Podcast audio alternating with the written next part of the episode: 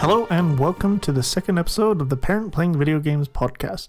On today's podcast, we're going to be talking about Final Fantasy VI. It is one of my favorite games of all time, one of my favorite Final Fantasies.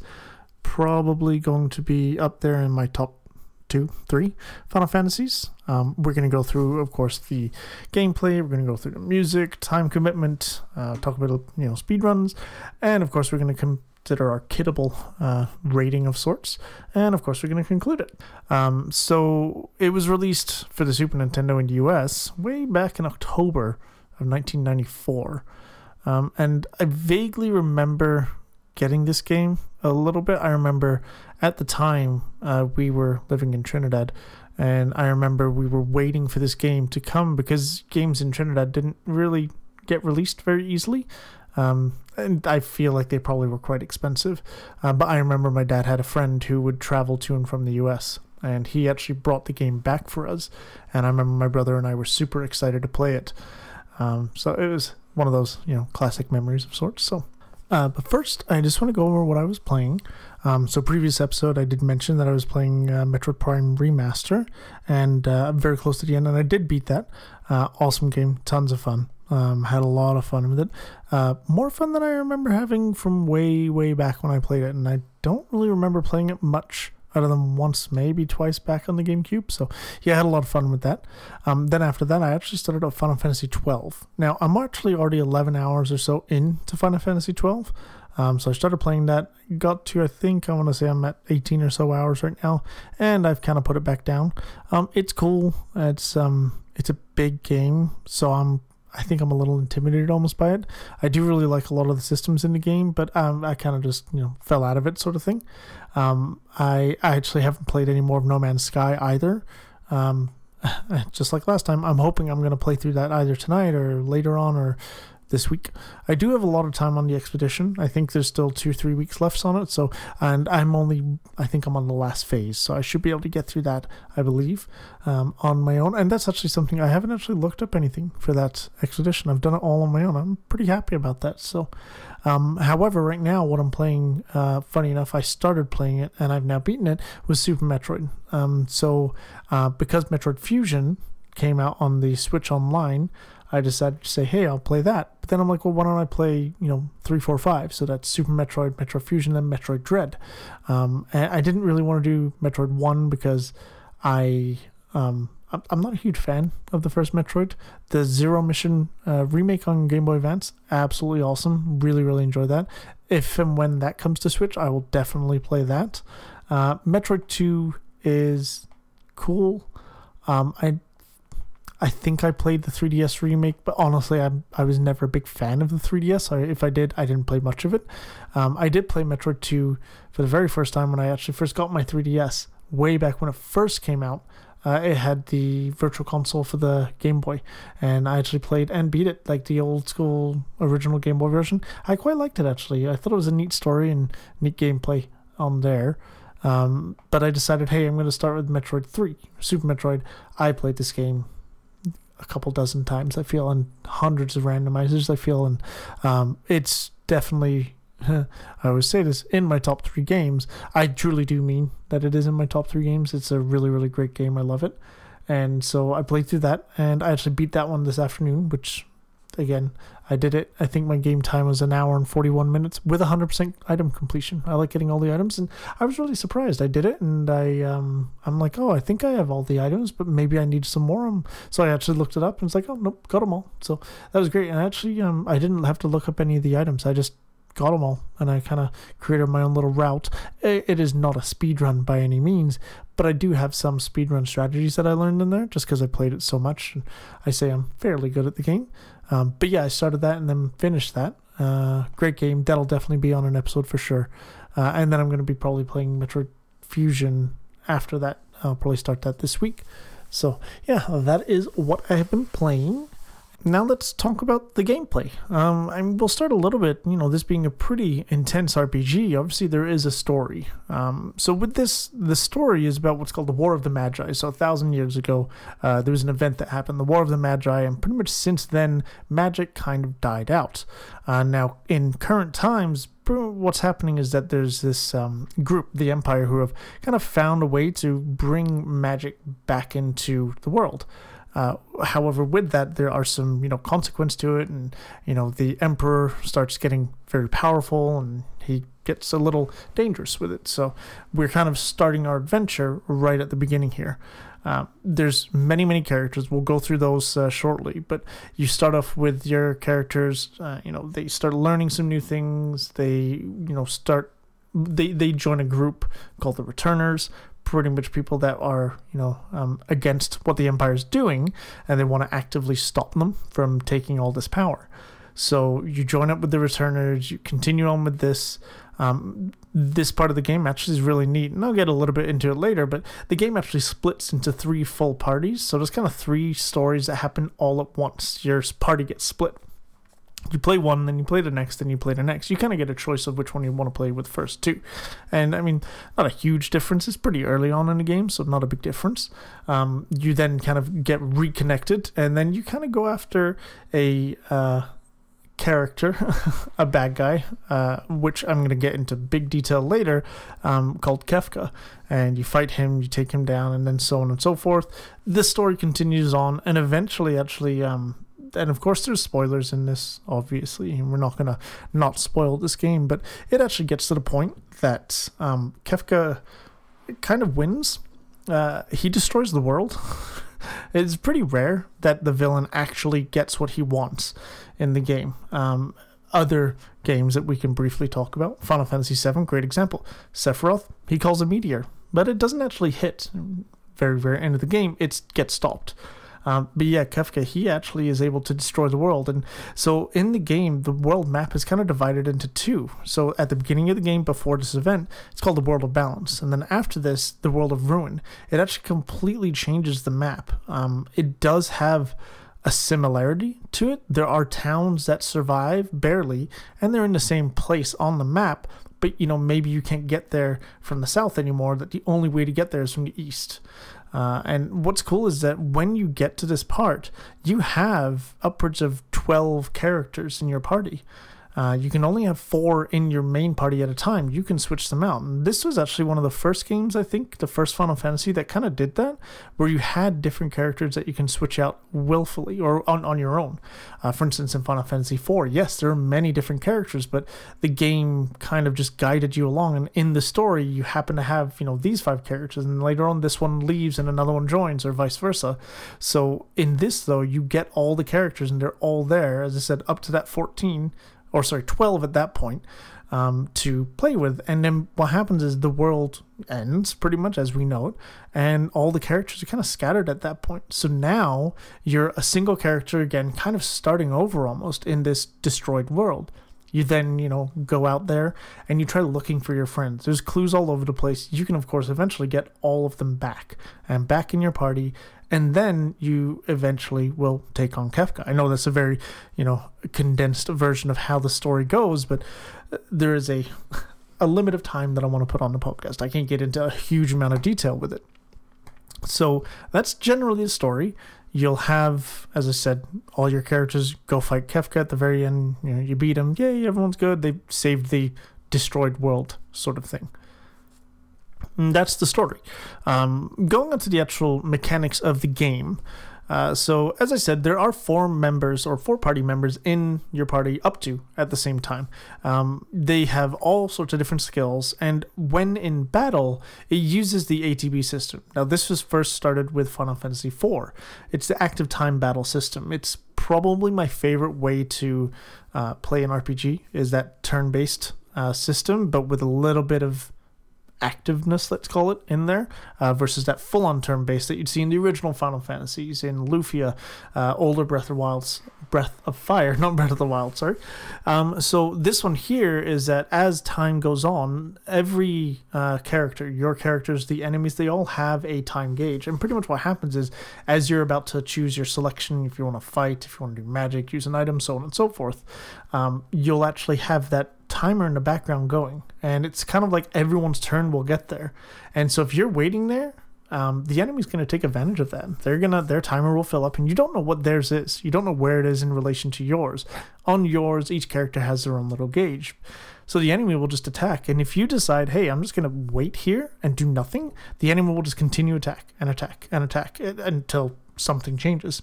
You can have a change on the ATB, so you don't have to have it as active. You can have it as wait. What this means is that if you're in a menu, so if you're in your magic menu, in your item menu, um, anything like that, the the timers will actually just stop for you and the enemy. So if you're a little, you know, trying to figure it out, you're a little bit earlier into the game. That's not a bad way to kind of, I guess, lower the difficulty per se. There's not a difficulty setting with you know easy, normal, hard, but that's a way that you can kind of you know make things a little bit easier because you can go in there, you can take your time to select and figure out what you want to do. Um, and you can also change the battle speed as well. Now, this is actually fun because the battle speed only changes the speed of the enemies.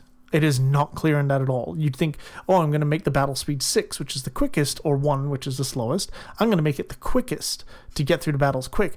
That actually would technically be the hardest difficulties because the enemy speed is so much more. Yours is not changed. You put it down to 1, well, now the enemies are going to be very slow compared to you. So that's again another way to change the difficulty kind of thing. If the game were to be made now, that would just be the enemies are slowest and it's on wait is easy or story mode, right? You go onto the harder difficulties, the enemy speed goes up, maybe they do a bit more damage, you know, whatever it may be. Let's talk more now about the characters in detail to some degree. Again, time limit. So, as I said, there's 12 characters before the world ends, but there's actually two characters that you get in the world of Ruin. Uh, so a total of 14 playable characters, which is even now very high. Um, there's a lot of other Final Fantasies that have done the whole swapping people out at will. Uh, I know that um, you know seven does it, uh, eight I think does it, nine for sure does it. Uh, ten, yeah, for sure. Ten is a cool spin on it actually. Um, Twelve, same thing. Uh, but I don't know if any of them have 14 total characters. And I think what they did so amazing about this, you might think, oh, 14 characters, that that's a lot. That's a lot of characters. So how are they, you know, how can you get attached to the characters? How do you care if one of them does this or does that or dies or something like that? Um, I don't know how they did it with 14 characters, but I would say 12 of them, the the last two we'll talk about uh, later, but 12 of them, those first 12, they all have really cool backstories to get you attached to them. Now let's dive into those characters. I'm going to be talking about them individually, but then also I'm going to be going over their skills. So, first character is going to be Terra. Uh, Terra, uh, her skill actually comes later in the game uh, when she learns that she's actually half uh, human, half Esper. Esper are the magical characters of the game. Uh, we'll get a little bit into those later. Um, so, as I said, later on in the game, she gets a skill. It's called Morph. And pretty much what it does is she's able to morph into her Esper form. Once she's done this, her magic power just shoots up through the roof, kind of thing. And when she does this, she's able to cast spells much more powerful and they will do way more damage, which is awesome the only thing is you can't just morph at any time. So when you morph, there's actually a little timer that goes down, ticks away, ticks away, ticks away, and then once that's done, she is gone back to her human form. And then to get the ability to morph again, that doesn't just come back right away. Uh, you actually have to fight, and the more uh, AP um, that Terra gets, which is a uh, reward from when you do fights, that helps you increase your magic uh, and learn more magic. Sorry once that has built up a certain amount, she's able to morph again. Now, the more AP you have, the longer you can be in that morph form. So, let's say, for an example, if you don't use it for quite some time, hey, I need to use it on this boss, you can be in there for a while. But if you use it kind of at every chance you get, uh, it's going to last very, very little amount of time versus on that boss fight, it will last quite some time. Uh, so, next character is going to be Locke. Locke is a thief, to put it simply. Um, he uses daggers and he can use boomerangs, and his big sk- skill is going to be steal. So, steal is that classic RPG skill. Uh, steals an item, simple. Later on, he actually can get a unique item that gives him the ability to change his steal into mug. Same thing, steals an item, however, he gets an attack in there. So, you do a steal, attack, works well because it helps because each time you do steal you lose the ability to do damage on that turn for him. So this is kind of uh, puts it together and makes it less uh, of a downside now. Uh, really at that point in my opinion why would you ever fight when you can just always steal as well as fight? You know put them together kind of thing. Uh, next character is celeste or Celes uh, her skill is runic. Back in the day i didn't really think this was that great uh, but now I think it's really cool. It uh, increases the strategy that you can put into the game. So pretty much what it is, as long as she has a pointy weapon, such as a sword or a dagger, um, doesn't work if she has a you know boomerang or a rod or staff. I'm not even sure if she can even equip some of those, but um, yeah, if she has, as long as she has a pointy weapon, this will work. And pretty much what it does, you select it, she casts it, and all she does is wait. Now until she actually takes her next turn, others can take their turns. You can flip to them, take their turn, so on and so forth. But what happens is if anyone, either an enemy or yourself, casts a single target or multi target spell uh, on anyone, Runic will kind of, you know, come into play. She'll actually absorb that spell and then absorb how much MP it cast. So if it casts 12 MP to cast from the enemy, uh, she absorbs it and she actually gets 12 MP back. So handy to bring up her, or to increase her MP. Very useful. Um, uh, the only thing is that if you have a spell that hits everyone, um, it's not a single target or a single target, you know, made to go to multiple targets, it's not going to do anything. So something like Ultima, uh, high level spell, uh, that's not going to be stopped by Runic. It's just going to hit. Uh, next, we have Edgar and then Sabin as well. I'm going to put those two together because they are brothers. Um, so they have a unique dynamic there. So what happened was uh, Edgar is actually the king of a uh, castle called Figaro. You see that fairly early on in the game.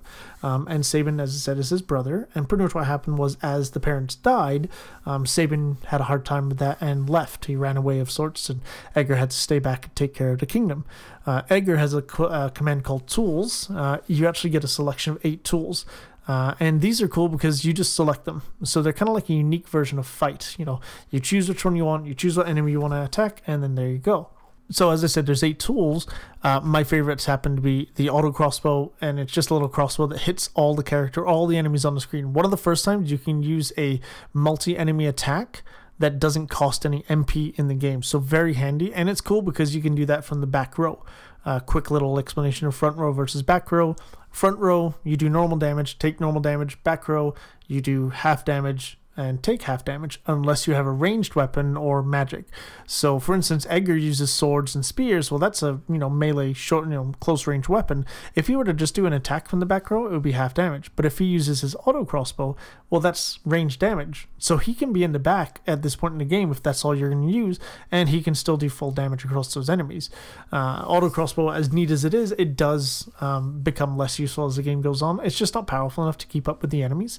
Uh, that's where things like drill and chainsaw come in handy. Uh, those are both single target attacks. Drill is it's just a big drill. He drills into the enemy, he goes away, and then chainsaw is cool. Um, he'll you know spin with the chainsaw, do even more damage. It's very very powerful. However, it has a 25% chance of trying to do an instant death attack the downside with that is that that doesn't work a lot of the time. So you kind of throw away your turn if he gets the instant death version of Chainsaw versus the other one. So I generally go with Drill simply because it's a little bit more consistent. And now his brother Sabin, he uses Blitz, and Blitz is kind of a um, almost like a Street Fighter, you know, fighting game uh, skill.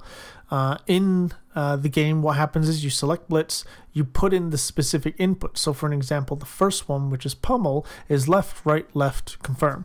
You do that correctly, and then it will do that attack. And kind of the downside with Blitz is that you don't get to choose who it attacks, it just goes and attacks a random character. Uh, so uh, as I said, that's pummel. Uh, oh, and also if you do the command wrong, you go let's say go left, right, right, left, or forget what it is completely, it'll actually just waste the turn. You don't get another chance at it so it's kind of a bummer. Uh, only until you hit the confirm. If you go left, right, right, left, and then hit, you're like, oh no, I know, I know, I messed it up. Go back. You can try again as many times as you want.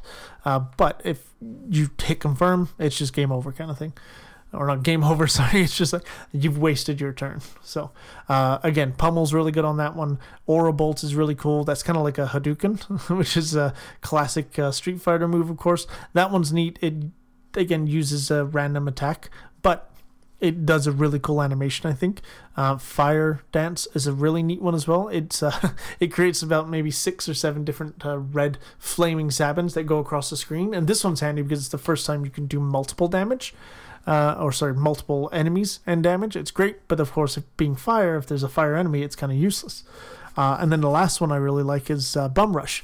Uh, that one's really funny uh, because uh, it's called Bum Rush one thing, but he actually spins around the enemy a bunch and that does really, really powerful damage. One thing to note with uh, Sabin as well is that a lot of his blitzes are actually magic based. So if you actually boost his magic up, he'll actually do more damage. It seems to not make sense um, because of course he's a he's a big hulking like bodybuilder guy like that likes to fight. So it makes no sense that his most of his attacks are magic power, but it's just how the game is. So I like boosting his magic to get the most out of him. All right, next is Cyan. Uh, he is a samurai, uh, which is a really really cool class, of course. Uh, he um, to be honest with you, is probably one of the worst characters in the game. Uh, his stats are not very good. Uh, his speed is the worst in the game, which is hilarious because there's some there's a child in the game. There's an old man that casts magic, and their speed I think is better. Um, so nonetheless, Cyan is a samurai. His uh, unique skill is called Bushido. Uh, this one is similar to Blitz in that when you select it, you don't choose who it hits; it just goes. The difference is that instead of having to put in a you know set of commands to actually get him to do them, it actually just is a timer of sorts, and it's um it, it's a one to eight, and each number corresponds with an attack. The downside is is that it takes so long for that timer to go up, and in the, in this time, if you have that active uh, time battle going on, the enemies are just hitting you. That's it. There's nothing stopping them. Um, so again, with his stats being very poor and his regular attack being weak, and then now his uh, his Bushido being very slow, he I don't think is that great because of that. Uh, his backstory is great, but his actual in battle uh, skills are pretty weak. Uh, but again, some of the favorites are uh, Retort, or Sky is what it's called now. Pretty much what that one does is it is a counterattack. So similar to Runic, you cast it, you wait. And if he gets hit during this time, he uh, does a quite a powerful counterattack. So really handy in that. But if he never gets hit, you're kind of just sitting there waiting for him to you're you're kind of wasting his turn. So if you know if it's like just him on the screen or him and another character, that's a really good one to use. But if there's all four of your characters there, huh, you have a one in you know four chance to get hit. Um, and then he has uh, Quadraslam, or sorry, Flurry and Tempest. Quadra Slam is the old name. Uh, those ones are the same, except one is a level I think, uh, yeah, one's level 4 and one's level 7 on that gauge. So, really, all it does is that it hits four random characters. Um, now, if you do the Tempest, which is the more powerful one, it's just more powerful.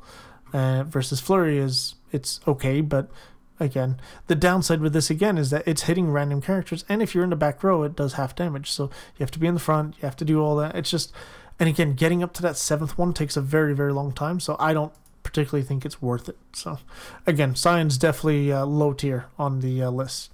Alrighty, so Shadow is our next character. Now, Shadow is just cool. He is a mysterious character. You don't see his face; it's cloaked by his, uh, you know, head wrap, and he's a ninja, which everyone loves ninjas, right? Um, so he is a kind of a glass cannon. He can equip two weapons when you have the uh, certain item that Genji glove, I think it is, or Genji glove. I'm not sure on pronunciation. So you can have two swords or two daggers, and he can do big, big damage with that. Uh, his special skill though is throw, and that one's cool because you can throw ninja stars, you can throw skeans, which are elemental. So there's fire, water, lightning, that kind of thing, and they're just pretty much an elemental damage that hits every every character or every enemy. And I think that's great because if you know an enemy's weak against lightning, throw the lightning one takes a good chunk of their health away. Um, he also has a sort of secondary thing, which he is a dog called Interceptor. The dog isn't in battle with you, uh, but every now and then Shadow will kind of do almost like a block, and it'll show Interceptor's face, and he'll come off, or sorry, from off screen all the way across, and he'll give the enemy that hit a, hit Shadow a bite, and then run off again. And usually that damage is quite high, so really handy. And the nice thing is, is that Shadow won't actually take damage at that time either it's almost like interceptors jumping in front of him and then you know responding kind of thing. Uh, Gao was our next character. Gao is an interesting character. Um, he kind of has like two special things. It depends on where you are in the game. So there's a big field in the game uh, called the Veldt, and that is where uh, any character, or sorry, any enemy that you've ever fought will appear on the Veldt. So, and the reason being is that Gao's main special is called Rage, and what that does is uh, you can kind of like impersonate an enemy of sorts that you've seen on the Veldt. So when he's on the Veldt, he gets a skill called Leap. So you go into battle, you leap on the enemies, it ends the battle. You fight several battles more, you see Gao, he rejoins your party. Simple way to put it. While he's away, though, he's learned about the enemies that you fought. So you can do this over and over and over again, and you can get some really, really cool things or cool uh, skills through his rage.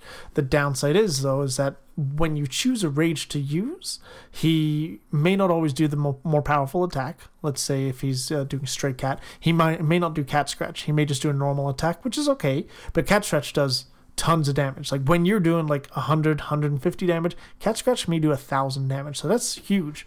But there's two things. One, it's like Blitz. It's like Bushido. You don't choose which enemy it hits. And two, while he's doing his rage, you cannot control him. He can't stop. He can't heal. The only way he'll ever stop is if he dies or the battle ends. Now, I like consistency and un, I, am not a huge fan of unpredictability in the game uh, or in the fights. So Gao, as cool as it is, um, some of his rages are fantastic. Most of them are absolute crap. So, if you want to, you can put in the work and put in the grind to get the good rages, but it does take a very long time. Uh, Setzer is next on our list. Setzer is uh, he's a cool character, got a cool backstory. He's a gambler, and he also is the owner of the only airship in the world. So he's a pretty important character when you think of it. When you need to get around, um, he has a his weapons are actually dice. Um, or cards because you know gambling casino that kind of thing. The dice are a very interesting kind of mechanic of weapon. Um, you roll it and it's just random pretty much. It's not like you do oh because you it's it's not like a weapon with you know 80 damage on it. It's just like it's low it's just whatever it is and whatever the dice rolls is pretty much what it gets. It does some multiplication that's your damage. But if you get you know all ones you do some pretty low damage. But if you get all sixes yeah you can do a lot of damage but again, it's random. And as I've said, I like I don't like unpredictability. Uh, his special skill though is slots, which is similar sort of idea. You can get three sevens, gives you lucky seven, does some magic damage. You can get three of his airship symbols, the Highwind. Sorry, no, that's Final Fantasy seven. Um, I can't remember what the ship's called, but you get three of the ships, and then it actually calls in the airship for like a bombing strike. Um, you can also get one where it kills the enemies, just kills them, and that one works on every enemy, I believe, including I think the last boss. I'm not 100 percent sure, but I'm pretty sure even does most, if not all, bosses. But then on the flip side, you can get one where it does the exact opposite and it kills you, and it's completely unavoidable. So if you get that, it's game over, and that time it's actually game over. Uh, next is Relm and Relm is a small girl um, who is uh, the granddaughter of Strago. So I'm going to do similar with Edgar and Sabin. This is Strago and Relm. Um, so uh, Relm, she is an artist, and so she has the ability to sketch, and that one's cool because what she'll do is she'll let's say you're fighting. Um, any enemy, she'll do the sketch command. If it's successful, which it isn't always, she'll do that, and then she'll kind of sketch the enemy out and then they'll do one of their attacks on themselves kind of thing. Um, so let's say if it's a bomb uh, or a balloon enemy you know those fireball things you do that it'll do a fire attack on on the enemy in front of them. Now of course that's kind of useless because the bomb is fire so it'll probably just heal them. Um, but then you can get an item later on again similar where it goes from steal to mug you get something where you can control. What that does she does that and now the enemy is actually under her control. So when her turn shows up, you're not using Relm anymore. You're actually using the enemy, and you can select which attack to do, and then attack on either you know your party, which would be silly, or of course one of the enemies that's elsewhere on the screen. That one's really cool because you can actually get some really neat skills or neat damage from doing that. Uh, the only downside is Relm is fairly weak outside of all that. She doesn't really have good, like her magic is very good, uh, but you already have two really good magic uh, people. That's Terra and Celes. So I was like, well, if you already have two, do you need a third? Um, now, Strago, her grandfather, he uses lore, which is blue magic, which has come up in other games, other Final Fantasies. It's pretty much like enemy magic. Um, so, for instance, an enemy will cast a spell, a unique spell. If it hits Strago, and he survives, I think he has to survive. He will learn that magic, and then he can use that going forward. Just cost MP, and then there you go.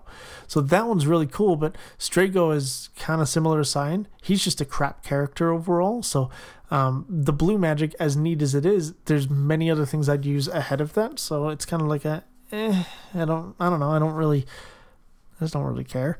Um, now I'm gonna go back to Shadow a little bit. In that Relm and Shadow have a relationship, and I don't know exactly what it is, but I believe that Shadow is actually Relm's father.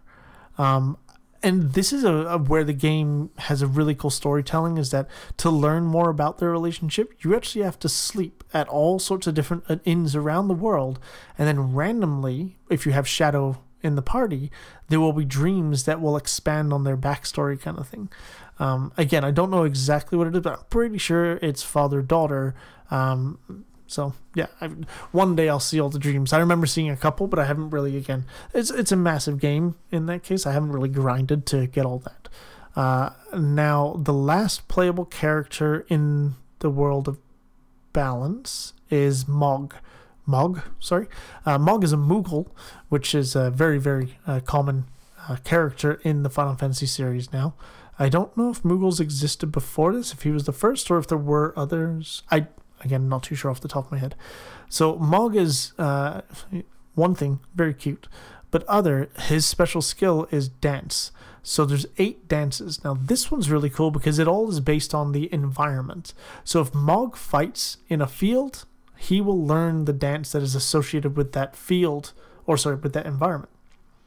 Uh, if he dances in a cave, same thing. Dances in the snow, so or sorry, fights in those places, he'll learn them. And then what happens is when you choose one of the dances, one of those eight, it will it actually changes the background. So let's say you're fighting in a cave and you say, "Well, I want to do the dance that's of the field." It'll actually change the background to that. And also, when Mog does the dance, if it's not the one of where he is, so if he doesn't do the cave one, he does the field one, and he's in the cave, he may stumble. It's not always hundred percent. Anyway, when he does the dance, it goes through, and then he has a chance similar to Gau. When he's doing this, you can't control him. It won't stop until he dies or the battle ends.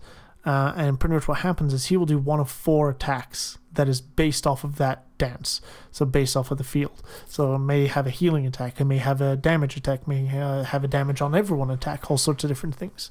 Uh, one thing that's really interesting is that uh, um, if you don't do a very specific thing in the world of balance before the world ends, you can only get seven of the dances. You can only get one of the dances in one very specific area, and it's kind of a, a long trek and a pain to do it. So it is something that probably gets missed a decent amount. Um, so that is the 12 playable characters that are all in the world of balance. Now, when uh, you get into that world of ruin and then you start, you know, kind of going around and collecting the characters again, um, there's two more characters that you can get, um, and that is Gogo in Umaro. Uh, so Gogo is up in an island on the northeast called Triangle Island, and you actually get eaten by this big, um, almost like uh, sandworm thing. You get eaten, and then you're inside its belly, and it's like a dungeon. You get through the end of it, you get to Gogo, and then there you go. Gogo uh, joins your party. Gogo no one knows who Gogo is, what Gogo is, anything like that. The big thing that Gogo can do is that it can mimic. And so let's say if um, you know Sabin does his big bum rush blitz, you can do mimic, and what happens is is that whatever the command that happens right before you choose mimic, or sorry, right at sorry, the command that happens right before he does mimic, he'll just do again. So let's say you do bum rush, you do mimic, he'll do bum rush, even though he can't actually do it, but he can mimic it doing it. You can also completely modify his uh, you know fight menu and change things up in there. Um, so you can throw more things on there as well as the mimic. So that one is um, a challenge to you know get right. Uh, because again, same sort of thing. He doesn't really do much else than that. So yeah, uh, Umaro is found in some mountains. He uh, right off the bat auto attacks. All he does is attack. You don't even, you never even see his menu. Um, you can equip a couple different items for his attacks to change a little bit, get a little bit more powerful. He is quite powerful. He can take a hit, but again, because he is uh, auto attacking all the time, he kind of um, is less versatile. So now instead of having four characters that maybe can throw a potion out there or an elixir or something like that, uh, you have three. Uh, again, he can do some good damage, but he attacks something randomly, unpredictable, so on and so forth. Um, so earlier I didn't mention uh, with uh, Terra about what espers. Uh, so espers um, are that magical being in the world, and uh, they live in their own world, sort of thing. The worlds do connect. That's how magic comes around. Now, at some point in the game, uh, later on, you're actually able to kind of equip espers. Uh, they become what's called magicite, which is kind of the crystallized form of an esper. So when you have them, there's up to 27 in total in the whole game. Uh, there's one that you either turns into a sword or an esper. I'll mention that in a minute. Uh, but pretty much what it is is that you equip the espers, and when you have the espers on there, as you fight battles and you get AP, you will learn the spells that that esper can provide to you. Uh, so you know maybe it's like cure and fire, or lightning, whatever it may be. Each esper has its own thing. The higher level and the later end game espers is that they'll have really really cool spells, really unique spells, such as Ultima, which as I said earlier is that big uh, high damage everyone attack. Uh, quick, which allows you to do two turns in one go. Those kind of things are, you know, the higher end. They take more time to learn, so on. Uh, also, when you have an Esper equipped on someone, you can only have one equipped at a time on each person. Um, is that in the battle, one time only, each battle, you can summon them. So that's the summons of uh, this game. Um, they're called so many different things across the Final Fantasy series. In this one, they're called Espers. Uh, now, as I mentioned, there is one Ragnarok. You can either, at one point, you can turn it into an Esper, into Magicite, and then equip it, and that's how you learn Ultima. And as I said, Ultima is that fantastic spell. So, again, the downside is that you convert it to the Magicite, you now have Ultima. But when you summon it, it does something called Metamorphose or Metamorphosis. Um, and pretty much what it does, it transforms the enemy that you're fighting into an item.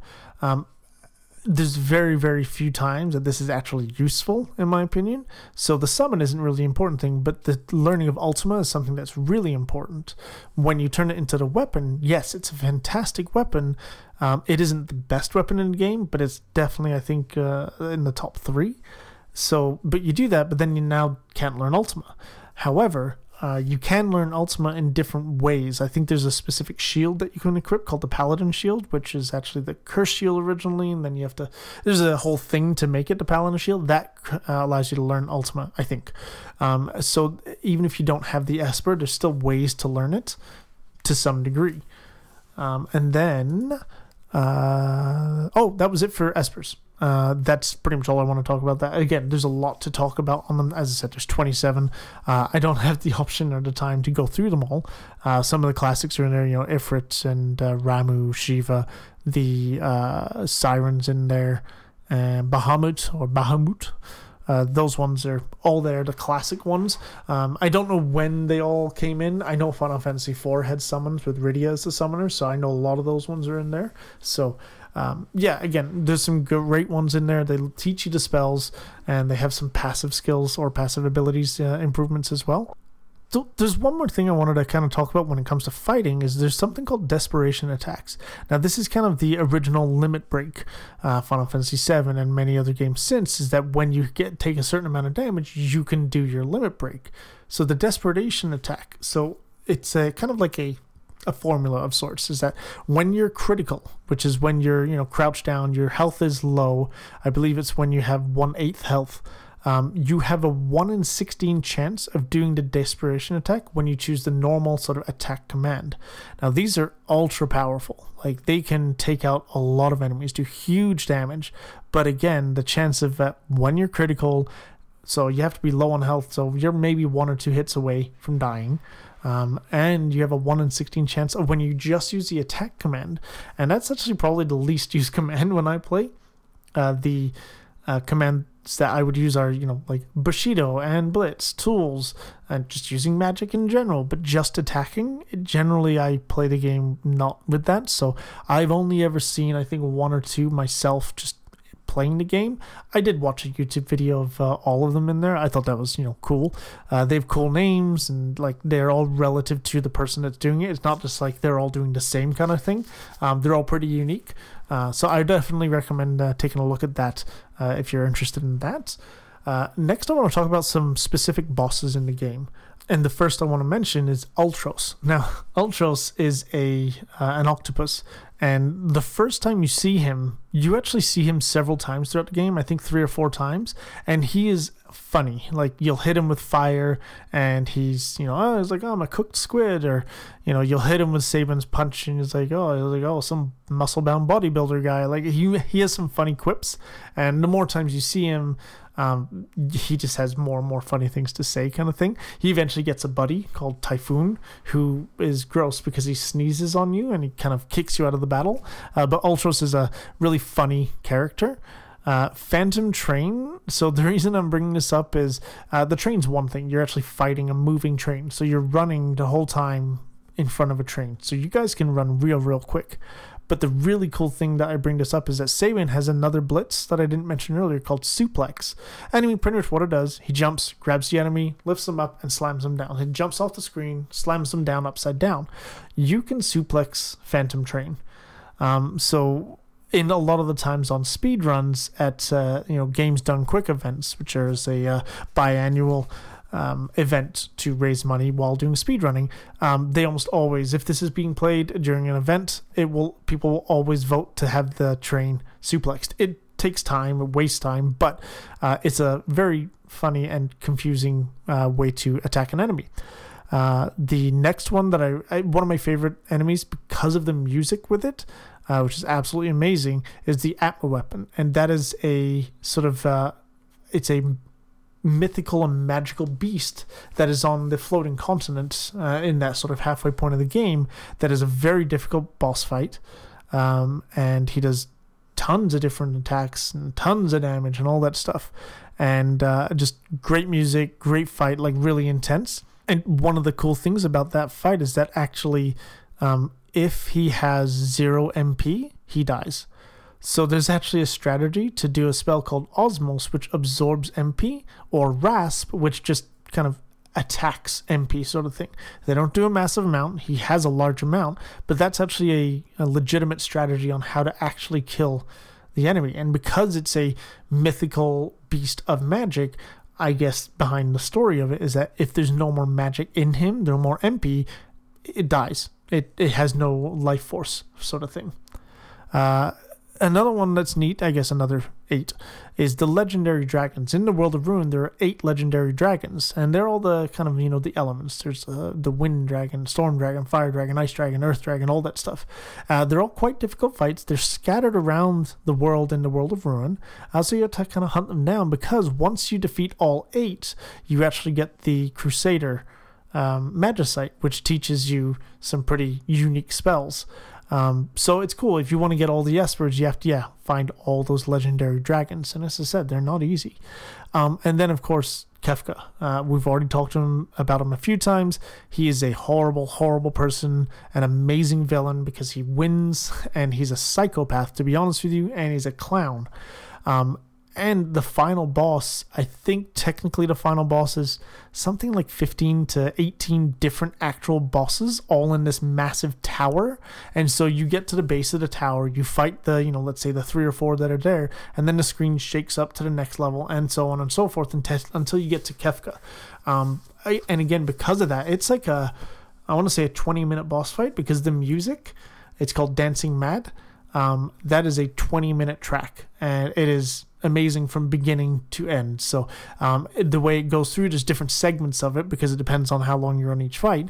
But it is a really, really long fight and a very challenging fight if you're not prepared for it. Um, so yeah, he's a he's a great evil, evil character and a great final boss for sure. So Okay, now we're going to talk on music. I spent quite a long time on the gameplay and all that stuff, but let's talk a little bit about the music. Now, on this one here, uh, the composer for the music is Nobuo Uematsu. I'm pretty sure I'm saying that correctly, but if I'm not, I do apologize.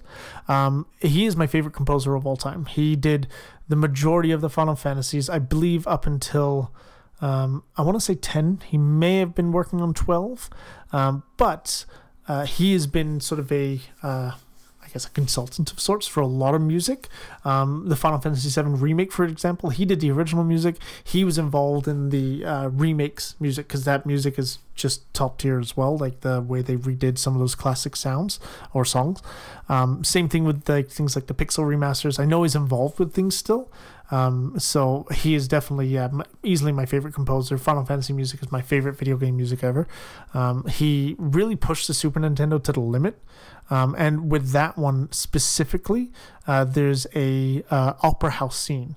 And to get into the detail a little bit, uh, the the group has to uh, kind of play in the opera, and Celes actually looks just like Maria, who is the you know uh, uh, actress who has been kidnapped actually by Setzer. Again, the story is really cool and it's hard to get into in a short amount of time, but pretty much uh, the opera house scene is fantastic. There's all sorts of different uh, tracks in it. Um, they're all really good, and then you actually sing as Celes in the opera.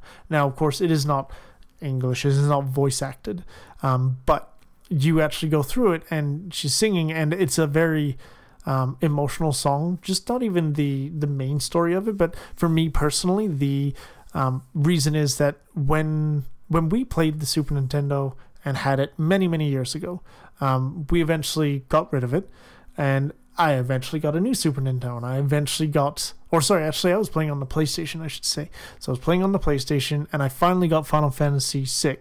Um, I was so excited, and I was playing it, and I was loving it, except for those load times, but most of the time I was loving it. And then when it got to the Opera House scene, I just, it hit me so hard. It just took me back to when I originally played it, and it's something that has stuck with me, and I feel like that happened for me in, I want to say, either the late 90s, early 2000s. Here we are, 2023, and I still feel the same way when I hear that music in the game. Um, and especially the Pixel remasters. I haven't fully watched it because it's something that's so important in my heart. Is that I don't want to watch that. I want to experience it.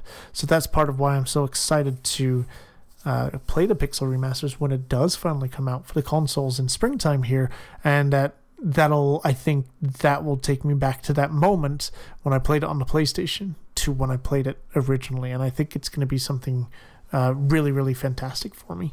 So as I said, he pushed the Super Nintendo to limits with that. He was uh, met with restrictions, but he did so many good songs. And as I said, Dancing Mad is a 20 minute long song. Now, onto some of my favorites. Um, so, the opening theme is um, super great, to put it simply. Um, but when the opening theme happens in this game, it uses that Super Nintendo Mode 7 graphics where it's kind of behind um, three characters uh, heading towards the first town in the game. And the song that comes on is just so good and it matches the tone so well that it really makes you feel like you're going on this adventure, but it's also a very soft and gentle song. So it's kind of leading you into kind of the unknown sort of thing. Um, the next song is uh, it comes up on my playlist all the time of my video game playlist, and I seem to listen to it every single time. It's called Slam Shuffle, and it's actually the song of a town called Zozo, which is a really neat part of the game where it's kind of like they say, well, you can't trust anything that anyone says in Zozo. So everyone's lying to you, and you have to take all those lies and figure out the truths from it. Um, so it's a neat part of the game. Uh, there's rain going on all the time, so it, it kind of fits that really well. Um, Devil's Lab is a really cool song. So this is part of what's called the uh, Magitech facility part of the game, where you're going in a really again cool part of the game, similar to Slam Shuffle. And I think maybe that's why I like these songs so much because I like the parts of those. Uh, sorry, those parts of the games. Uh, and so Devil's Lab is really cool. It's got a really punchy sound to it, and it fits the area of the game very well. And finally, Dancing Mad, as I said, uh, just a a very good and very long song but really, really quite fitting, especially the name, fitting for the final boss with Kefka. Okay, so now we're looking at the time commitment. So this one here, if you're interested in it, that's awesome. However, it is a very long game, especially for the Super Nintendo. Um, when we look at that how long to beat, we're looking at the main story of 35 hours. That's a lot of time. I mean, as I say, if you can get, you know, a couple hours a night, that's great. But even let's say at two hours a night, even three hours a night, you're looking at, you know, two weeks minimum of just this is all you're playing for three hours a night to get just through the main story. It's a big game. You go on that completionist part of things, we're looking at 63 and a half hours. That's massive. That's even big for these days. I actually just saw an article about Final Fantasy 16 is going to take 30 to 35 hours to beat and then something like 70 or 80 hours to complete. That's pretty much on par with this and this is from 1994. So again, it's a lot of commitment for sure. Um, it's a great game to get into. It is something that I think can grab a lot of people if you're interested in the the kind of classic JRPGs with that turn based. I know a lot of people aren't too keen on that, especially nowadays because you have a lot of games that are not like that. You have more action RPG games, so uh, you kind of want to be doing something all the time. So I can understand that. Again, me personally, I do like those uh, turn based games. Um, so yeah, the how long to beat definitely is a good indication that it is a long game, uh, and um, there's a lot of reading in it. There's no voice acting, uh, so if you're a fan of having the voice acting but not the reading, uh, it makes it a little bit more of a um, adventure, let's call it. Maybe not the best for someone who isn't really looking to read too much. Um, now, on the flip side, the speed run of it. Now, again, speed run of a classic JRPG sounds ridiculous. So we've got a couple categories. I mean, it's quite a few, but the ones that I'm kind of uh, want to point out, we have any percent glitchless, any percent sketch, and Kefka and Narshe. Now, the any percent glitchless, any percent sketch are actually uh, the world record is held by the same person. It's Dine underscore Nutari. I think I'm saying that correctly. Um, any percent glitchless is 4 hours 59.45, and sketch is 2 hours 29.52. Um, sorry, 3 hours 29.52. Now, again, as I said, the main story from How Long to Beat is 35 hours. And this person has done it in less than 5 hours with no glitches. Um, I, I generally have no clue how. Um, there and again to have that dedication to play a massive game over and over and over again when the speedrun records are well the world records five hours. Uh, most people are doing it in much more than that. Um, with sketch that one there uses a uh, a glitch that uh, Relm uh, with her sketch ability. Um, I don't know the exact details of it. It's pretty much a glitch that allows obviously things to uh, change in that because it's about an hour and a half, uh, almost to the exact exact hour and a half uh, quicker than the any percent glitchless. Now, now Kefka and Narshe is quite unique. So there was actually a tournament uh, a few years ago now, several years ago, uh, where that one, what it is, is that that part of the game to get to Kefka at Narshe, where remember I said the the groups kind of split and then they eventually get back together. When they get back together is when they actually fight Kefka at Narshe, and you're like, oh, wow, you're fighting the final boss so early. I mean, you are, but also um, you're not. He's not really the final boss at that point, kind of thing. He's just like you you dispatch him, but you're not killing him at that point. Um, so that one actually has been held by Toru 1988 as the uh, person with that record for 1 hour 21 and 55. Now, what's really neat about that one versus, let's say, an any percent glitchless is that the strategy changes a little bit. On any percent glitchless, you may need to go to certain places to get, you know, a specific item or do a certain thing to, you know, advance later in the game. Whereas at Kefka and Narshe, you're kind of like, well, I don't care about later in the game because I'm only playing up until this point. So you're able to have um, different sort of strategies which probably end up being quicker because you just don't need to worry about you know later past Kefka and Narshe kind of thing. Okay, now onto the kiddable section of the game. So um, I'll start off. The controls are simple. It is a 2D, 2D game. Um, you have you know, up, right, down, left kind of thing. Uh, so you don't have a huge amount of complexity with that. Uh, the blitzes can be tricky. I mean, even I have some troubles with it, sort of thing. Um, I do believe in the pixel remasters, the blitzes, when you choose blitz, you choose which one you want to do, and then it shows you what you need to press at the top of the screen. And I think that's really a nice quality of life improvement because I can't remember all the blitzes because I only use a handful. Well, if I want to use that one that I don't use all the time, I'm like, well, what is that again? I have to kind of scratch my head, and then you can't. There's no reference point in the original game or even you know remakes of it, so you kind of have to you know just know them all or have them written down somewhere. Uh, but this, yeah, with the blitzes on the Pixel Remaster being at the top, kind of nice. Um, the story is quite intense. There's a lot of reading. Um, again, this is pre-voice acting you have to read a lot of things. So this is where it may be a little bit less um, attention grabbing for a kid, uh, they may need to be older, is really what it comes down to. They have to be invested in the story to actually continue. Just like any book. If you're not really keen on the book, are you going to finish it? Um, this is a book uh, with the, the video game on top of it, kind of thing. Um, so there's a lot of reading. Um, now, if you, uh, if, if let's say the kid wants to actually learn more reading, I think it's a good option in that sense. Um, I know of a lot of people who have um, either learned English by playing Final Fantasies or actually learned some Japanese by playing Final Fantasies. And I think that's really neat. I mean, I've I actually tried a little bit one time a long time ago to try and learn the Japanese version of it, and I did, it, it just flew right over my head. I couldn't figure it out, sort of thing. Um, the story is fairly linear. There are some side quests. Um, so when it comes to linear stories, I personally like that more because it gives me that direction of, you know, go here, then here, then here, then here. Again, it's a book. You read from, you know, the beginning of the book to the end. If you have a whole bunch of side quests, you get halfway through the book and now you can choose one of seven other books to read through. And then this is the main one, but the seven other ones look good too. It's like that's a bit much for me. Um, in the world of Ruin, it does get very open in that sense. The very beginning, it's um, quite linear, but yeah, later on in that world of ruin, it isn't. Um, however, once you get there, you kind of have a good feel of the game, so you're not kind of lost and trying to stumble your way through everywhere. So I think that helps. Uh, the ATB system, as I said earlier, because it can be set to wait, and because you can set your battle speed to the slowest, and again, that only affects the enemies, I think that helps a lot with that difficulty. It allows uh, anyone, kids, adults, whoever it may be, to be able to kind of like think about what they want to do as their decision.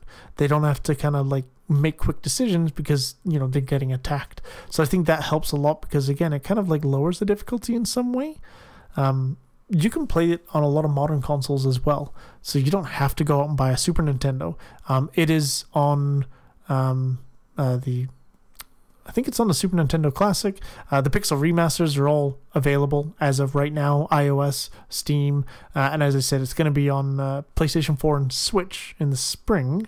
Um, oh, and then they're also on Android as well, um, the Pixel remasters. So I think that would be the best way to play it uh, right off the bat, um, just because again the quality of life increases and being able to play on a modern console I think is a, a very big and important uh, improvement. There is co-op in the game, and I think it's actually a really neat one because what it is is that during the story, uh, sorry, outside of battle, it's single player. There is no co-op. There's no two-player. Nothing. It's all single.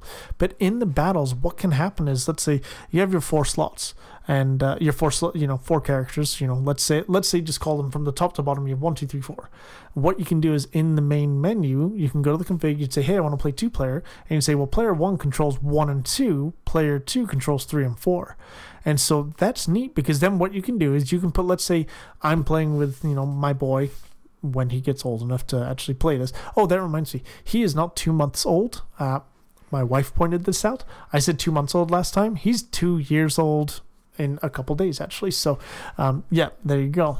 Make sure he's the right age. That's how he can try and play games right now. So um, yeah, when he's a little bit older, he can play. And let's say he really likes Edgar and Celes. He really likes those characters. Well, I can put Edgar and Celes in slot three and four.